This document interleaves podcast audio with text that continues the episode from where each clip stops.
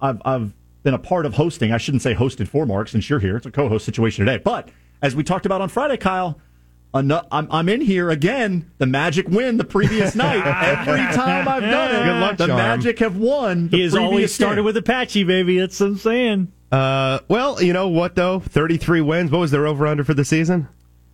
34 and a half, Right, so 35 and a they're half. they are Yeah. quickly getting there. It's a little different than every season for the last decade, isn't it? I did see John Hollinger in his preseason predictions had Orlando at 32 and 50. John yeah, Hollinger, he was uh, down on the Magic. well respected reporter for ESPN.com, analytics guy. Uh, yeah, he, he did not think that Orlando's second half surge last year was indicative that they would come out to play well this year. And he thought their offense would take a step back.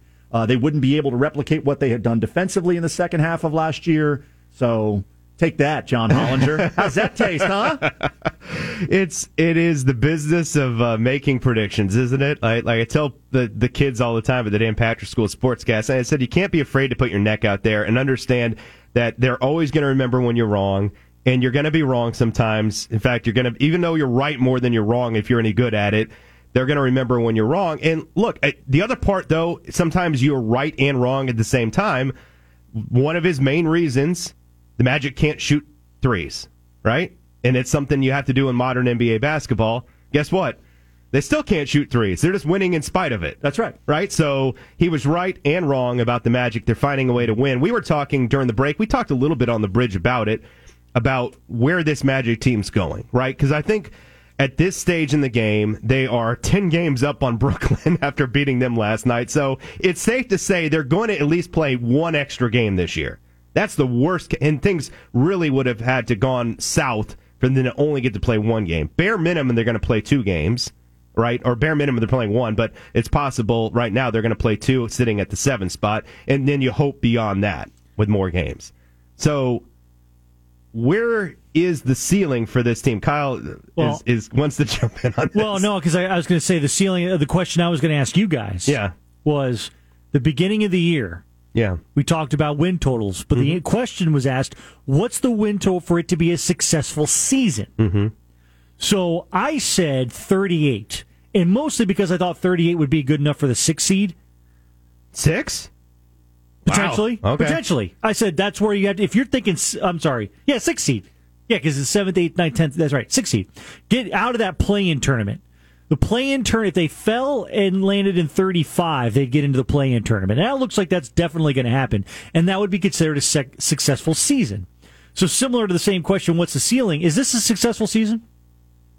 You take that one, Austin. You're you are clearly more glass half full than I am. Well, no, not, not I mean, not yet. Uh, I mean, look, up up to this point, Orlando has exceeded preseason expectations, but we've got 23 games to go in the regular season. I mean, I, I think all Magic fans uh, have to have to say to themselves, you know, we have seen this team fall flat before in situations where they play inferior competition. That's been the, the, the knock on the Magic. If you if you think back the last four or five years during this run, there have been times when Orlando has played up to its competition, and there have been some great moments where we've beaten some of the best teams in the NBA, but they haven't been able to have any level of sustained success against teams below 500, and that's what's changed this year. Orlando this season is 18 and six against teams below 500 in the standings, and that's mostly what they're going to see during the final 23 games. So if Orlando can sustain its level of play that we've seen through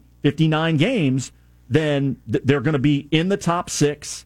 Uh, they will have avoided that play in. And I think at that point, finishing in the top six in the East in the regular season, yes, it will absolutely be a success regardless of what happens in the postseason. And obviously, expectations change once you get into the playoffs. If the Magic finish sixth or fifth or fourth or, or, or whatever. Uh, but but yeah, I, I think if, as long as Orlando can continue to play the way they've been playing, it, it will be considered a successful season. We're such a develop an opinion now society um, that we're often not fair about our evaluations. But if you think about going to a movie, your expectations going into that movie play a role. And then at some point, even during a movie, have you found yourself saying, man, I'm really liking this? Or, uh, I don't know, I'm a little confused. Or like you have feelings about a movie, even like an hour into a movie.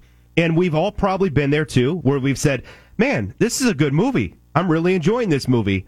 But then you get to the end of the movie and you're like, oh, that was kind of a letdown. And that's what still is possible for the Magic, as good as the movie's been. And it has been up to snuff. I think we talked about expectations. Like, it has been up to and maybe past what expectations were at this stage in the game. If you were to write down a record, they're one short of, what, 60 games. But at 60 games, if you were to tell a Magic fan, let's pretend they beat the Jazz uh, the next, and you hope that they do. That's 34 wins. I think most Magic fans would say, not only is that acceptable, that's great. We're probably in a good position this year. But how does the movie end? As I was talking to you about during the break, is like a lot of it depends on who they play, but they're going to be an underdog, in my opinion, against everyone in the Eastern Conference they could match up against, minus potentially the Knicks. If the Knicks were to slide and Randle doesn't come back, that might be the one series they're actually favored to win. Every other matchup in the Eastern Conference, the Magic are going to be an underdog in Vegas. Doesn't mean they can't win. It just means I think they'll be an underdog. So if they were to whimper out and get swept or lose an uncompetitive 4 1 series, it would be a bad end to the movie. And that's still a possibility. Now, the other possibility is that it's a great end to the movie. Maybe a sad end. Maybe the hero dies, but you're happy with the movie where maybe they win in the first round or maybe they lose the seven game series, but you're encouraged by how competitive they were against the team that maybe advances to the NBA Finals. And then you're like, all right, this wasn't bad. We can really feel great about going into next year. I think what's great about this season for Orlando is that you, you've got not not only has the has the, the fan base been engaged and, and you're starting to see the, the city rally a lot of support around the team, but the, the prospects for this team going forward are even bigger and better, right? Because the team is going to have a lot of cap space in the offseason. If they make the playoffs, assuming when they make the playoffs, and they and if they win a series, you're talking about a team that, that made it to the second round or even had a competitive first round series that not only has a lot of young rising stars, but a ton of cap room to be able to supplement what they have built. So for the first time, I think in a, in a long time, Magic fans are, are starting to see a, a light at the end of what has been a very long and very dark tunnel. Because not only is the team ascending this year, but it's set up for success beyond this year. Mm-hmm. No, I, and like the text line 50857, someone asked, why are you giving them a ceiling?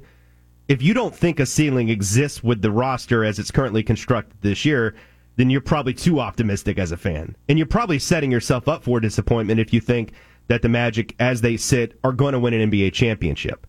Uh, like, there's very few teams in that bucket, I think, this year. And I think it's a weird year. We were talking, we talk about that a little bit more about the stars of the league and just the standings of the league and who's going to advance in these playoffs. The bucket might have a few more teams in it this year, but the Magic aren't quite to that bucket. But the nice thing is, as you said with a Magic fan, you believe that if they make the right moves this offseason, and I think we would agree this is going to be a very pivotal offseason for them because they're going to have a lot of roster decisions to make and free agency moves to discuss.